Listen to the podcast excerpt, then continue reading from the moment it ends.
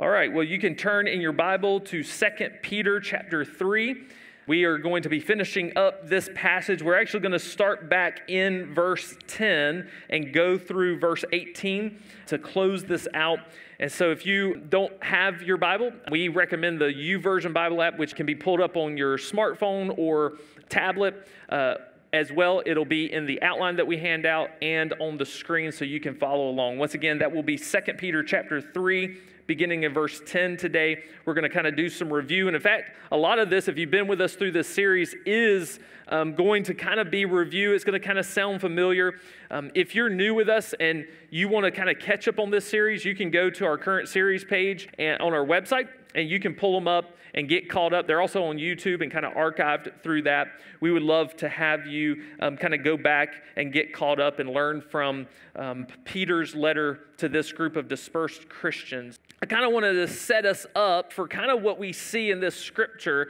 And, and, really, as I was putting my message together this week, a couple of things came to mind, and I'll mention that in just a moment. But one was um, I was on Facebook, and a pastor friend of mine was actually asking for some help as he writes his second book and in the, the post, he had asked people to essentially answer a question that was going to aid him in writing this book. And that question was essentially what's the biggest obstacle to someone finding or maybe maintaining happiness? What's the one thing um, that, that you could think of that would be an obstacle to someone's happiness? Now, um, if you look at the post, there would be multiple different answers, but the very first answer that someone said isn't necessarily like the, the big overall answer that might encompass all the answers that you might expect. But the first answer was a very good answer, and that was this unfulfilled expectations. Unfulfilled expectations. When someone has an expectation of something and it goes unfulfilled, that could be an obstacle to their happiness. In fact, the reality is is people have expectations. We all do. And when they go unfulfilled, it can disrupt our mood, it can disrupt our happiness. Um, it, it, can really put us in a bad place because we've got these expectations. We think this is going to happen, it doesn't happen, and so it bothers us, it affects us. Well, oftentimes, a big contributor to um, expectations going unfulfilled is simply the fact that they weren't communicated. Whether that be, um, especially in relationships, whether it be marriage, friendship, co workers, even in the church. There can be expectations, and when they aren't communicated, when they're not made known, that can be a major contributing factor to them being unfulfilled. I wonder if you've ever been there, maybe in your marriage or maybe with a friendship, maybe in a work situation where um, there was an expectation of you or put on you and uh, it went unfulfilled. Mm, primarily and mainly because you didn't know what those expectations were. They were kind of um, uncommunicated, they weren't expressed to you. Maybe that person um, had an expectation of what you would do or what you would say or maybe how you would react in a certain situation. And when you didn't meet that expectation, it led to some conflict, it led to some maybe relational fallout. Well, this even happens in the church. We, we've seen it in our church, we've seen it in other churches. Other pastors have expressed the same thing, where people will have an expectation of the church that the church would do a certain thing, that they would do more of what they wanted or more of what they were passionate about. In fact, one um, youth leader kind of guru, his name's Doug Fields, he wrote a book called the PDYM um, book Purpose Driven Youth Ministry book. And in it, he talks about the pressures that student pastors face, even from parents, because you have parents who want more kind of activities for their kids, and you want you got parents who want more discipleship for their kids, and you got parents who want this and want that, and there's this expectation of the student ministry becoming all about fun and games and, and all of these things, or being all about discipleship and no fun and no games. And the moment that you do something fun, it's like, or is my kid learning the Bible? Um, and so there's these expectations that can be put on a student pastor, and yet we want to be balanced in our approach to all things that we see in Scripture, but there can be that pressure, that expectation of the church should be doing this, the student ministry should be, be doing this. And so we see it in relationships, we see it in jobs, we see it in every place. And unfortunately, when those expectations go unfulfilled, people are unhappy. In most situations where expectations are unfulfilled, the whole situation could be resolved with a simple conversation, with a simple, with, with simple communication, uh, expressing what is expected. And then maybe taking that relationship a little deeper and um, really ex- examining and really looking at are these expectations realistic? Because if they're unrealistic, then maybe we need to make some compromise. Well, because God is a good and loving Father, He doesn't leave us guessing at what He expects from His children, what He expects from His people. In fact, He calls us to a life that glorifies Him. We, we talk about this in, uh, as a church. One of our core values is God's glory, that everything we do is for the glory of God. We've seen that through 1st and 2nd Peter, that um, we want to live our lives in such a way that God is glorified. But this isn't just a suggestion, this is an expectation given to us by our Father. He doesn't just give us this abstract target to, to aim for or this goal to reach without really defining it for us, and we just have to figure it out. It's just abstract. Because if it were abstract, then um, as we've talked about before, there is absolute truth. If the goal, if the target for a godly life was abstract, then what you think is right and what you think is true would be true, and what someone else thinks is right and what they think is true would be true. And the reality is, is for us as, as people, as humans, is what you think is true and what I think is true and what someone else thinks is true is going to conflict with one another because we're going to go based on our emotions and our, on our feelings and our mood and our happiness and our expectations. And so that just can't be. So we need a God. We need a true and living sovereign God who is in control of all things, who sets the pace for us and sets the goal for us, who sets what is true and what is not true for us, so that we all have the same goal, we all have the same target to aim for. So it's not abstract, it's very detailed, and he gives it to us not only in 1st and 2nd Peter, but all throughout Scripture. He wants you to know what to aim for. He wants you to know what a godly and pure and holy life looks like. You do not have to figure it out on your own. So last week, Peter said that in the last days there would be these scoffers who scoff. That's what scoffers do, they scoff. Um, essentially, a scoffer is a mocker. So, scoffers mocking Christians that Jesus hasn't returned yet. Maybe those scoffers have some unmet uh, and unfulfilled expectations of God. Uh, maybe that's why they are bitter and they mock, or maybe it's just that they're not followers of Jesus, and so therefore they do not have the Holy Spirit guiding their life. But in the last final verses of last week's sermon, Peter wrote the following verses 10 through 13. But the day of the Lord will come like a thief. On that day, the heavens will pass away with a loud noise, the elements will burn and be dissolved, and the earth and the works on it will be disclosed. Since all these things are to be dissolved in this way, it is clear what sort of people you should be in holy conduct and godliness. What did he say there? That it will be clear. It should be clear. He, he doesn't make it abstract. It is made clear and made known to us that we should be in holy conduct and godliness. Verse 12, as you wait for the day of God and hasten its coming. Because of that day, the heavens will be dissolved with fire, and the elements will melt with heat. But based on his promise, we wait for new heavens and a new earth where righteousness dwells. You can write this down. God expects his children to live holy in our conduct and character. God expects his children to live holy in our conduct and character. Jesus' return will be sudden and it will be unannounced, just like a thief breaking in and entering. A thief doing what a thief does. He doesn't alert you, he doesn't tell you, he doesn't notify you, he doesn't say, hey, on Friday when you're out to dinner, I'm going to break in your home. You go to dinner, you think everything's going to be okay, you come home, your home is broken into because that's what a thief does. It's sudden, it's quick, and it's unannounced. Well, that's what scripture says that the return, that the, the Lord's return would be as a thief. And then he tells us that the heavens will pass away and the elements will be burned and dissolved. The earth and all of its works will be revealed. Nothing will be hidden. It will expose all of the works of the earth, it will expose all things. And then he says the way that God will dissolve the current heavens and earth is to serve essentially as a sign to Christians about the kind of life God expects us to live. See, He'll dissolve all of the elements, the Bible says, with fire, because in Scripture, over and over and over again, as He dissolves the elements and as He dissolves the old earth and the old heavens, um, that, that is the, the fire, the use of fire is for purification. That's what He's doing, because if you look at Romans chapter 8, you will see that even the earth was subjected to the curse of sin. The, the earth didn't do anything.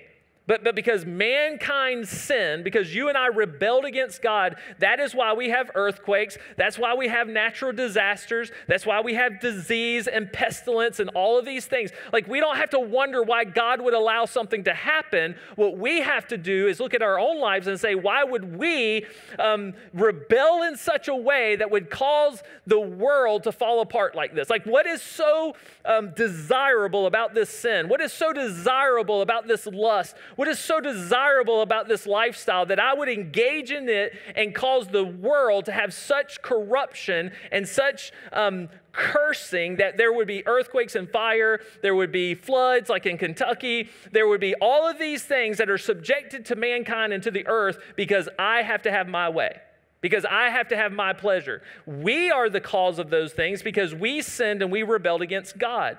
And so um, the scripture tells us that um, all of those things will be um, dissolved, the, the elements with fire to purify because mankind has been corrupted with sin, the earth has been corrupted and cursed by sin. And so all of that will destroy the old heavens and earth to purify it. And then God expects here, what he says is the way that he does that, the way that that will be dissolved. Why?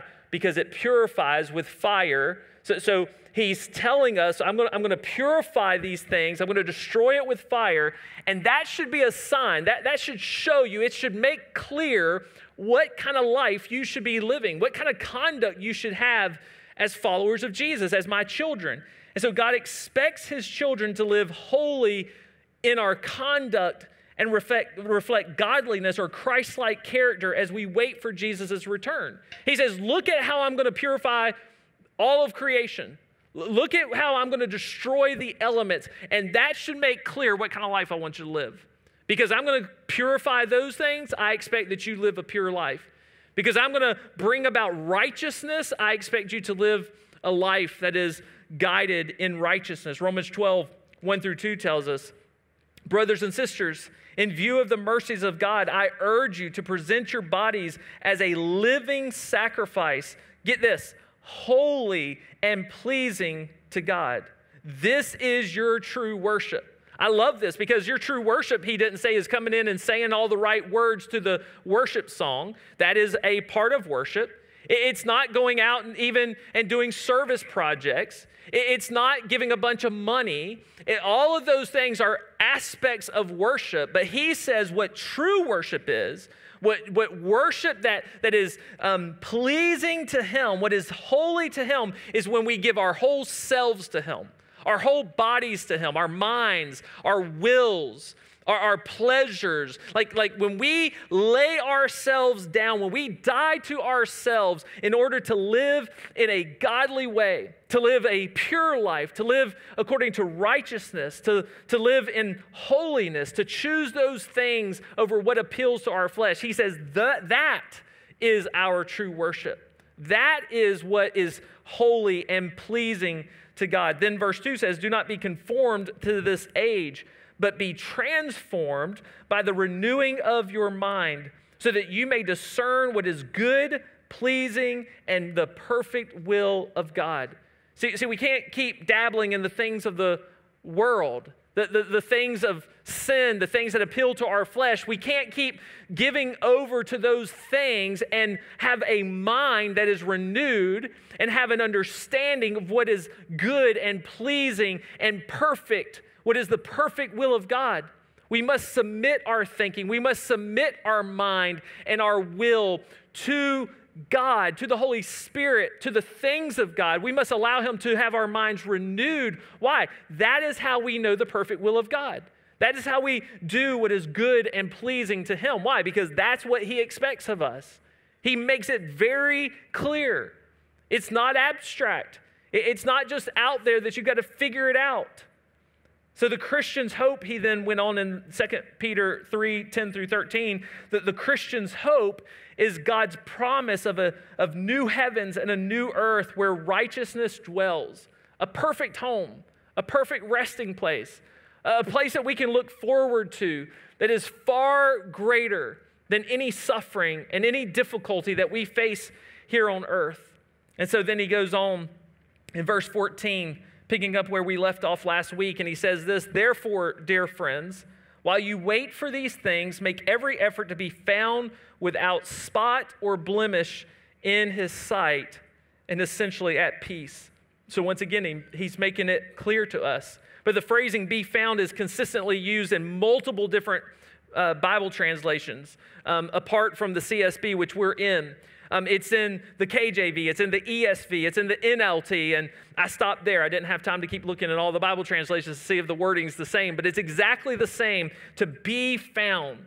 And so Peter is telling us what kind of condition that we should be found in when the Lord comes back, when he returns.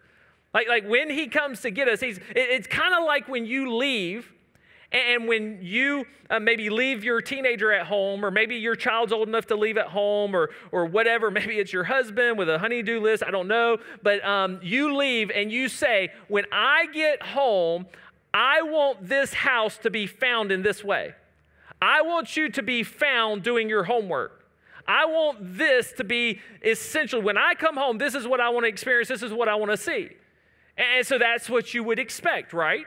That's, that's you're making your expectations clear. If you didn't say those things and you come home and the house isn't clean, the honeydew list isn't done, they're not doing their homework or whatever, can you really get upset if you haven't expressed those expectations? Uh, no, not really, unless it's been expressed in other times and other places. And so here, Scripture tells us that we should be found. He's expressing that expectation of when the Lord comes back, this is the condition that I want you to be found in. This is what I want to see from you. And so there's a couple of things that are true within this statement. Number one, you must be found, where he says you must be found without spot, uh, spot or blemish. Um, the, the reality is here, you can't achieve being without spot or blemish on your own. You don't save yourself. You can't cleanse yourself. Like, you cannot achieve this position on your own. You can do your homework if your mom tells you to do your homework. You can clean the house if you're told to clean your house. You, like you can do those earthly things, but this very beginning, be found without spot, spot or blemish. I'm mixing the words. Um, you can't do that through your own abilities. In the same way, you can't achieve peace. He says um, at the end of that, at peace. So, so he wants us to be found at peace. He, he does not want you to be found overwhelmed by anxiety, overwhelmed by all of these pressures of life. Just that alone, being at peace and having peace of mind, could change the way that you approach your life. You, you know, if you're out and, and it's, all, it's always buying new things or you're overwhelming yourself with debt, then we go through a recession and we go through inflation and it's very difficult just to put food on the table, but you got all this debt weighing on you. Do you think you're going to be at peace?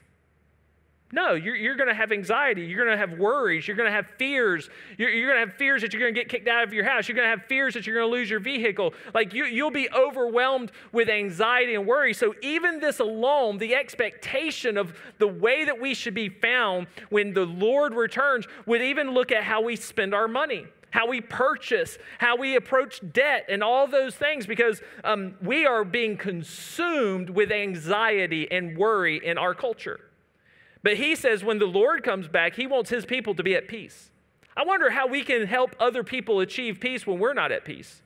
When we're consumed by worry, when we're consumed by anxiety and all of those things, when our mind is so consumed with the things of the earth and, and, our status on the earth that we can't even truly worship God and we can't truly be at peace because of the things that we've kind of put ourselves into. Relationships or uh, fears because we don't trust the sovereignty of God. And so, what's going to happen to my child? What's going to happen to my marriage? What's going to happen to all these things because I'm really putting that weight on myself or I'm putting that weight on the doctors. And so, I can't be at peace. But the reality is, is ultimate peace cannot be provided by you. It can't be provided by the things of this earth. It can't be provided if, like, your debt to income ratio is like the best in the world. You still won't have ultimate peace because ultimate peace is found in a right relationship with God through Jesus Christ.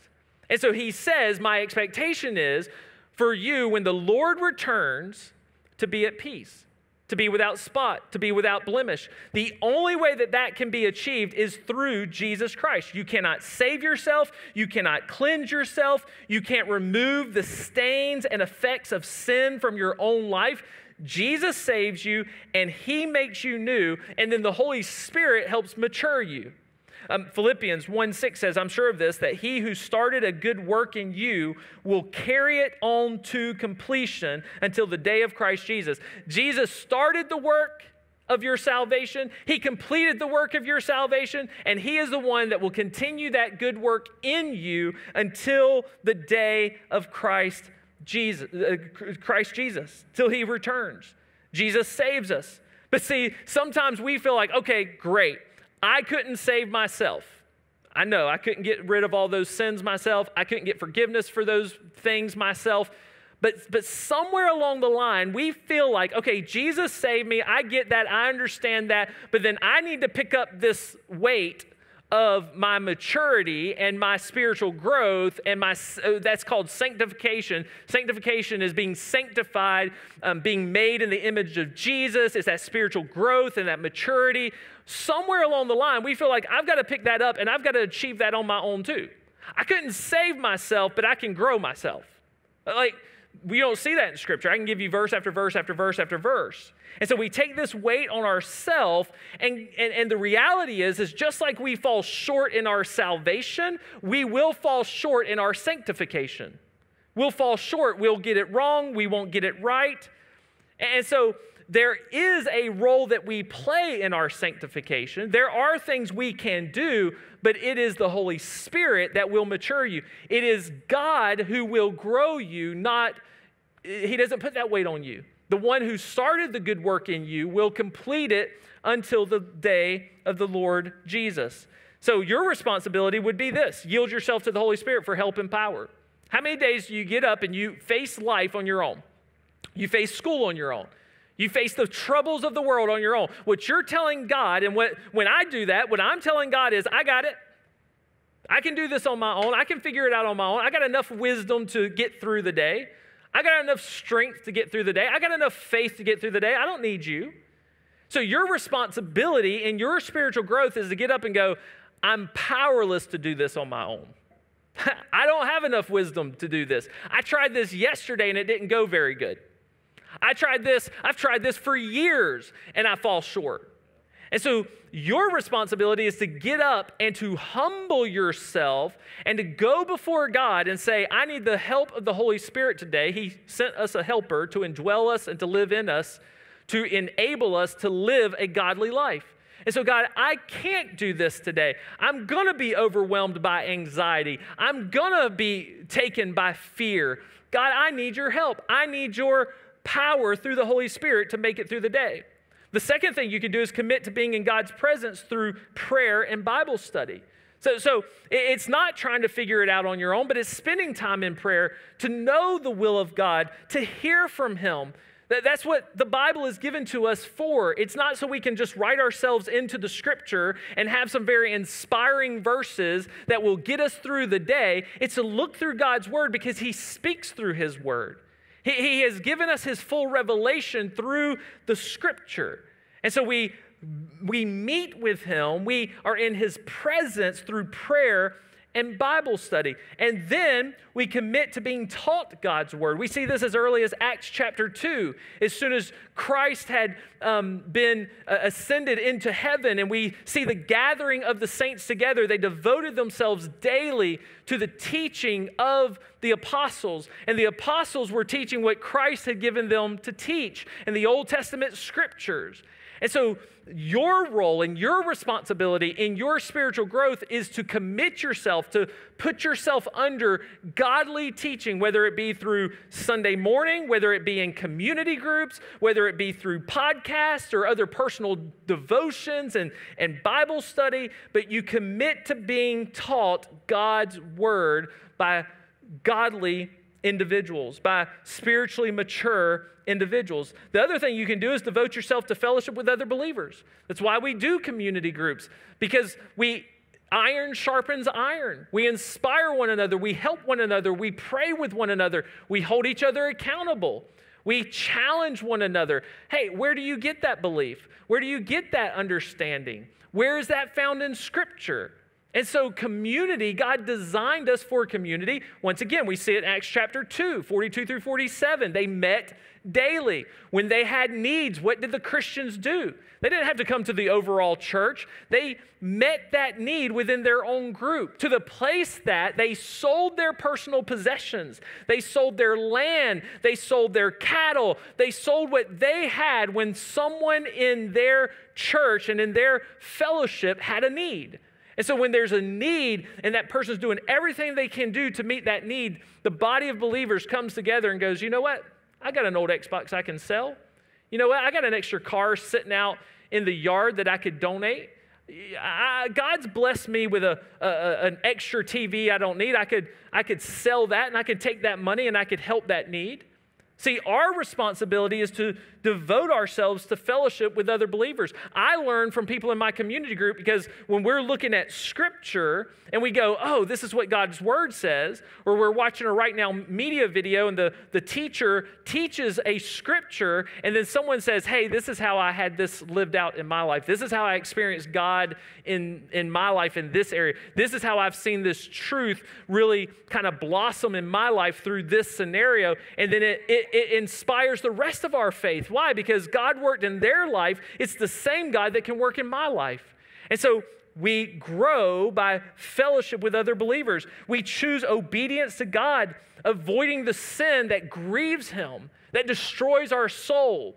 We saw in this that we have a, an enemy that, that's like a roaring lion, lion seeking whom he may devour. He does that through temptation. He does that through lust. He does that in multiple different ways. And we need to choose obedience. We need to choose godliness, not to be conformed to this world, but to allow our minds to be transformed. 2 Peter 3 15 and 16 says, Also, regard the patience of our Lord as salvation, just as our dear brother Paul has written to you according to the wisdom given to him. He speaks about these things in all his letters. You can write this down. God's patience is for the eternal benefit of his people. God's patience is for the eternal benefit of his people. Last week we learned that Jesus' return isn't delayed because he's unfaithful to his promises, but rather his delay is in mercy towards those he intends to save. His patience is for the salvation of his people. So, so he is merciful so others will come to faith because he does not desire that any are lost. In verse 14, Peter speaks of a more general patience, though, from the Lord. He doesn't just connect it to the return of the Lord, but it's more general. In fact, some versions use the word throughout the scripture long suffering. Um, I like that terminology. It's a, it's a little more old school, kind of KJV, um, but I like that terminology um, because it gives this great picture for what a patience, um, not patience like hospital patients, but patience um, is, what it looks like when it's rooted in mercy. It suffers long. It suffers long for us. Like, if we look at how quickly Adam and Eve sinned and how the whole world was cursed by that sin. We, we see the effects of that sin. We see the spiritual death of that sin. We see their eyes were open and they knew that they were sinners. We, we, saw, we see them hide from God. We see how instantaneous that is. Who are we to think that we can sin and God does not have the right to just kill us on the spot? Like the moment that we sinned in His eyes and we rebelled against Him and we made ourselves His enemy, where he just could have destroyed us and said, I'm going to start new. He could have just ended us and snuffed out our life because he is God and he could do that. Like, who are we to, to think that we're so great that he would not do that? But yet he hasn't. Why? Because he suffers long. Even in the face of sin, when we sin against him, when we rebel against him, when we grieve him, he suffers long. He is patient with us. In mercy, he gives us grace even in that mercy. That he suffers long for us. Why? So that we will come to saving faith. But not just salvation. Uh, this gives us a broader understanding of the Lord's patience in everything, that, that it's, it's intended for the salvation of his people. But, but we also understand that it's broader that, than that. We understand, we, we hear the stories, the miracles, like we've heard from multiple different people, like our very own Brian Hensley. And I told Brian that I was going to use him as an example this morning. Um, he, he should have died in a head on collision with a tree at 85 miles per hour, high and drunk.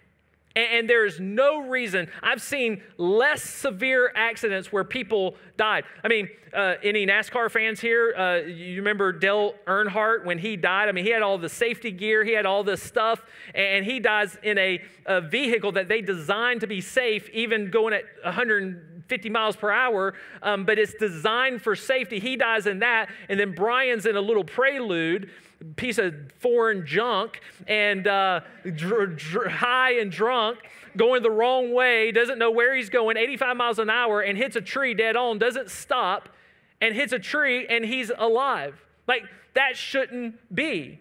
But by surviving, he had the chance to meet a pastor who also had a brain injury, who shared the gospel, and Brian came to saving faith in Jesus because God's mercy and his patience with him when he would get high and drunk and get kicked out of school and go to jail and all these things. Like God could have just said, you know what, I'm done with you. But he was patient with him and he was merciful to him. Why? For his salvation.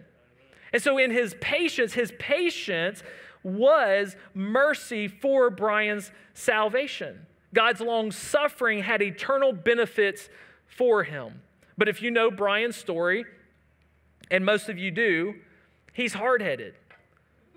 Like, some of you don't know Brian, and so you hear, we all are. That was my next statement. We all are. But some of y'all don't know Brian. You don't know he has a traumatic brain injury. So sometimes you hear someone say things like, that's my jam, or hey, Nick, or I love you, Alicia, those type of things he has a traumatic brain injury. That's why I have to ignore him. I one time did a message where I was reading through song lyrics and he starts singing them. I was like, okay, Brian, that's enough. And I could still hear him whispering the song lyrics. He's still singing it because it gets in his head and it's, it's broken, and so it just keeps going. We love Brian. So now you have an understanding when you hear someone go, he woos like uh, Ric Flair, and if you're under 30, you might not know who that is. Um, we love Brian. He's the life of our church, but he's hard headed. And so just because, there we go, just because he survived this accident, it didn't necessarily wake him up because he kept drinking. And if you've heard his story, you know, in fact, he tells me I can tell his story better than him because every time he goes to tell his story, he's like, hey, Nick, I'm going to Thompson, tell my story. You want to go? And I'm like, Brian, I've heard it a thousand times. I can tell your story. So sometimes I stand in for him. But he kept drinking. And in one instance, he got drunk, he fell, he busted his head open, bleeding everywhere. He could have killed himself. And yet, the Lord was patient. The Lord was merciful. Philippians 2 12 through 13 tells us, Therefore, my dear friends, just as you have always obeyed, so now, not only in my presence, but even more in my absence, work out your own salvation with fear and trembling. See, there is an expectation that we work out our own salvation. Not that we work it out to earn it, but when we have it, we work it out. Like you already have muscles, you were designed with muscles. You work them out to grow it. You don't work out to get them. Like you already have your muscle mass. You already have saving faith. You've already been given salvation. He says, with fear and trembling, I want you to work it out because that's how it's going to grow. That's how it's going to mature. There is an expectation of us taking the faith that's been given to us and to work it out, to use it, to put it into practice. Verse 13 says, For it is God who is working in you both to will and to work according to his good purpose. So you're going to work out your salvation, but who's going to do the work? Not you, God. You're going to be faithful. You're going to you're going to kind of do what he calls you to do, but who is going to do the work in you to will and to work according to his good purpose? For it is God who is working. And so the Lord is patient towards his children every day. Not because we need salvation again, but because every day we're alive is a day that He intends to draw us near to Him and to grow in our Christ like character. His patience is so we can work out our salvation. 1 Thessalonians 5:23 tells us, "Now may the God of peace himself sanctify you completely." The God of what? God of peace. Remember we want to be found at peace. It is through God that we find peace. So now may the God of peace himself sanctify you completely, and may your whole spirit, soul, and body be kept sound and blameless at the coming of our Lord Jesus Christ. So Jesus is coming. And what does he tell us here? That God, the God of peace is he who sanctifies us completely. Once again, we don't sanctify ourselves, we don't mature ourselves. He who started the good work will finish it unto completion until the day of Christ Jesus. God was patient with Brian even when he was struggling with addiction to alcohol. Not for his salvation because he was already saved, but because his mercy woos us and draws us into his presence. So we'll grow in our understanding of him and we'll, be, we'll, we'll mature to become like Jesus. That mercy, once again, if you know Brian's story, led him to a men's conference. It at first led him to New Passion Church through a friend's invite. That, that's why inviting your friends to come to church is important. Brian had already come to faith, but he was still struggling with an addiction. But it was by someone caring enough about Brian that he invited him to church.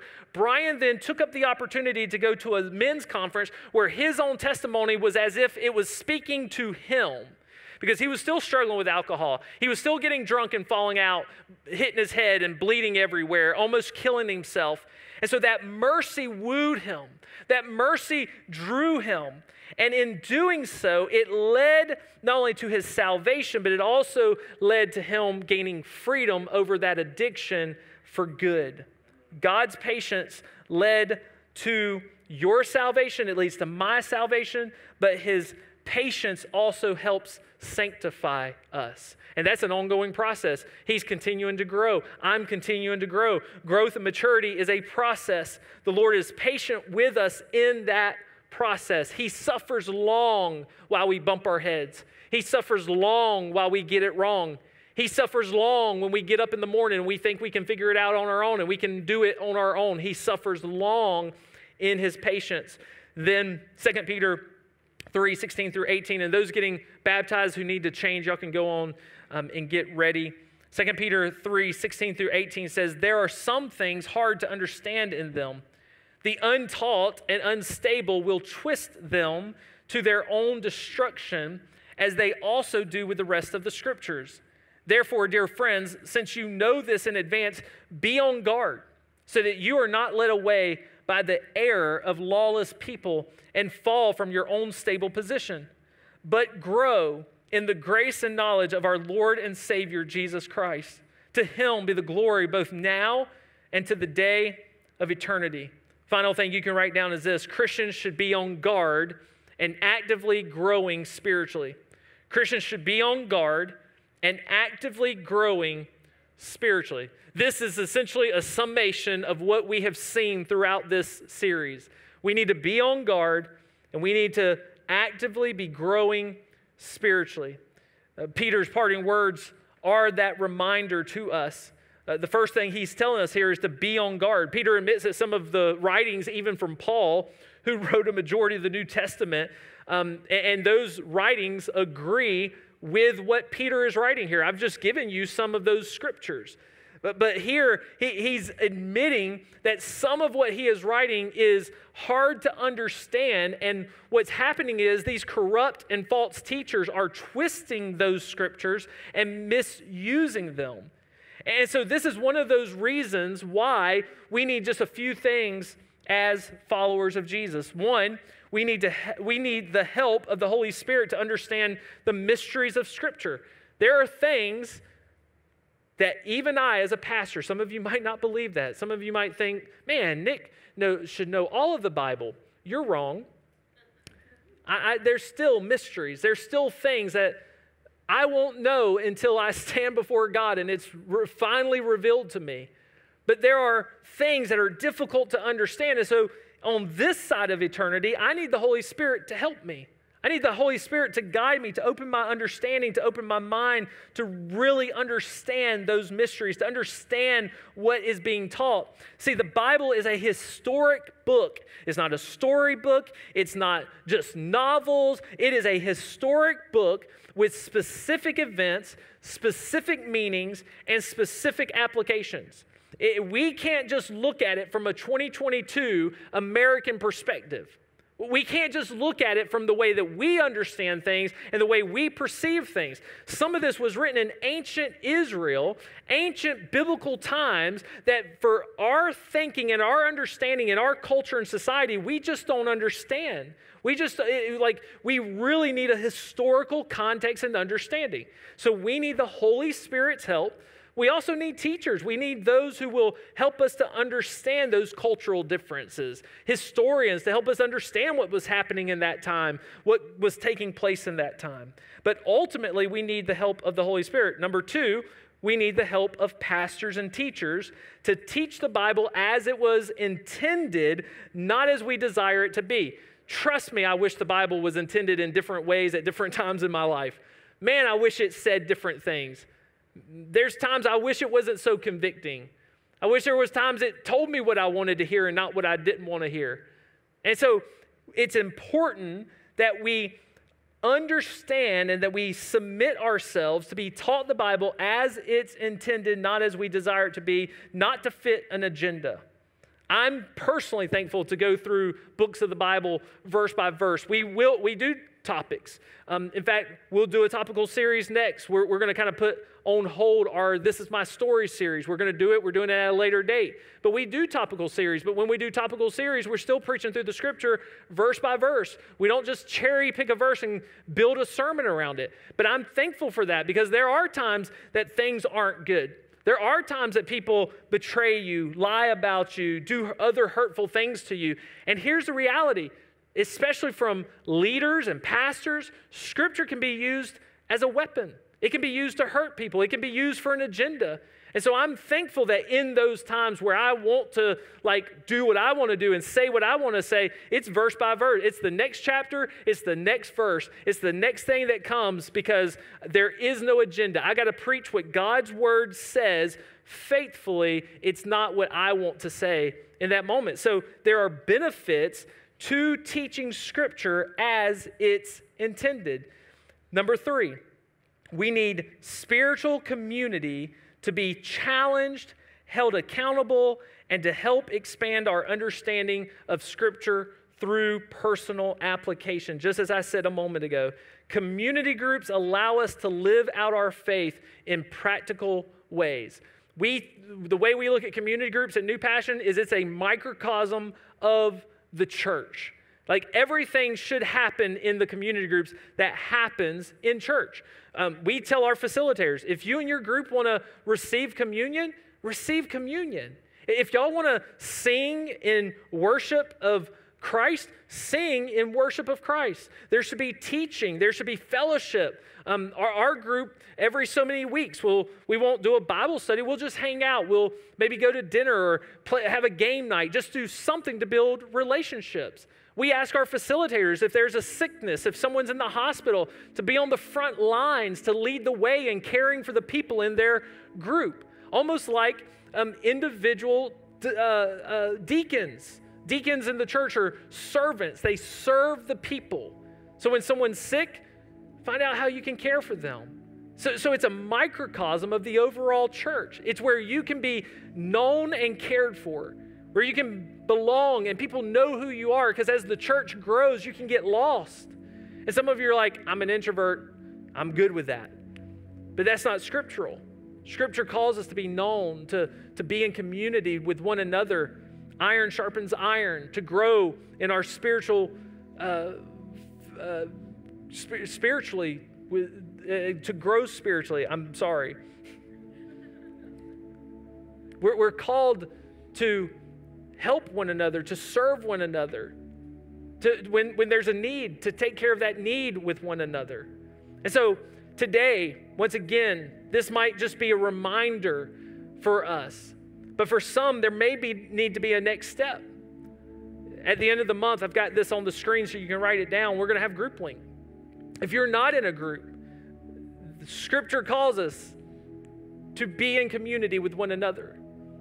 We're told in Scripture, it's an expectation, not necessarily in this passage, but you will see in Scripture is an expectation for us to be in community with one another, to grow with one another, to sharpen one another, to be taught, and to apply that in our faith. And so, Group Link will be Sunday, August 28th after service.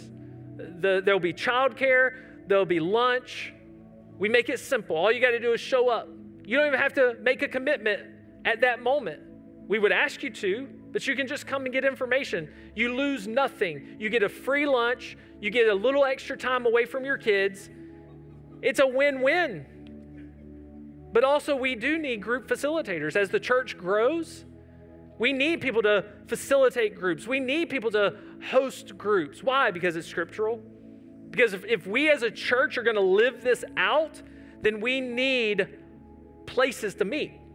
We need people who can ask questions or turn on a teaching. You're like, hey, I'm not a teacher, and you're talking about uh, teaching God's word. You might not be able to do that. That's okay. But can you guide conversation? Because we have uh, teaching videos through RightNow Media with solid Bible teachers that will teach your group. And then we'll even make sure you know how to access the questions. So all you got to do is go through those questions as a facilitator, as a group. And so maybe your next step today is to say, you know what? I'm going online, newpassionchurch.com forward slash events, and I'm going to register. Newpassion.family, newpassionchurch.com. You can get there from any one of those places, and I'm going to sign up. I'm going to register. I'm going to take that first step. For some of us, maybe it's we need to be on guard with who is influencing us. Maybe we need to make a commitment to be in church on Sundays more consistently, to have our students in student ministry more consistently once they start up this week, to have our children in the children's environment more consistently. Why? Because they need to be taught God's word on their level. They need to understand God's word. They need caring adults to help make sure they understand God's word. And so, whatever God is speaking to you, whatever that next step is, as I pray, I encourage you to make that commitment. Maybe it's just to do those things that I talked about getting up early in the morning and, and yielding yourself to the Holy Spirit, what, whatever it is. As I pray, have that conversation with God, and then immediately after this closing song, we will baptize. Let's pray. God, thank you so much for your word. Thank you for this series. Thank you for the application that we have gained um, through the truth of 1st and 2nd Peter. Uh, there's so much that is so timely for us in this modern day that we live. So I thank you for the truth of your word. I thank you that you have given it to us and you have made clear your expectations of us as your children and as followers of Jesus because you love us. You're a good father, you're a loving father.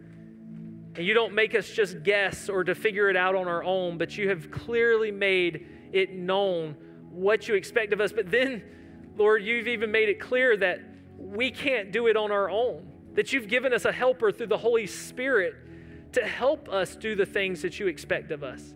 It's just like salvation. You want us to be saved, but then you accomplished it for us. You sent your only begotten Son so that we might be saved, so that we might have life in Him. I thank you for the testimony of Brian. I thank you for your faithfulness in his life. But God, I thank you that you are a faithful God and you can do the same in anyone else's life here. So, my parting prayer, Lord, is simply this may we be obedient to you through your word. May we just simply say yes to whatever your word calls us to. And may we place ourselves in positions so that through the Holy Spirit, you will grow us and mature us and sanctify us so that we will look like your Son, Jesus.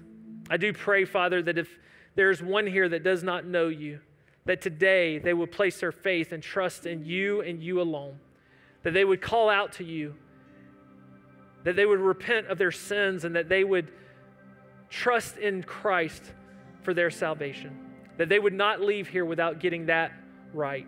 We love you. We thank you for loving us. It's in Jesus' name I pray. Amen.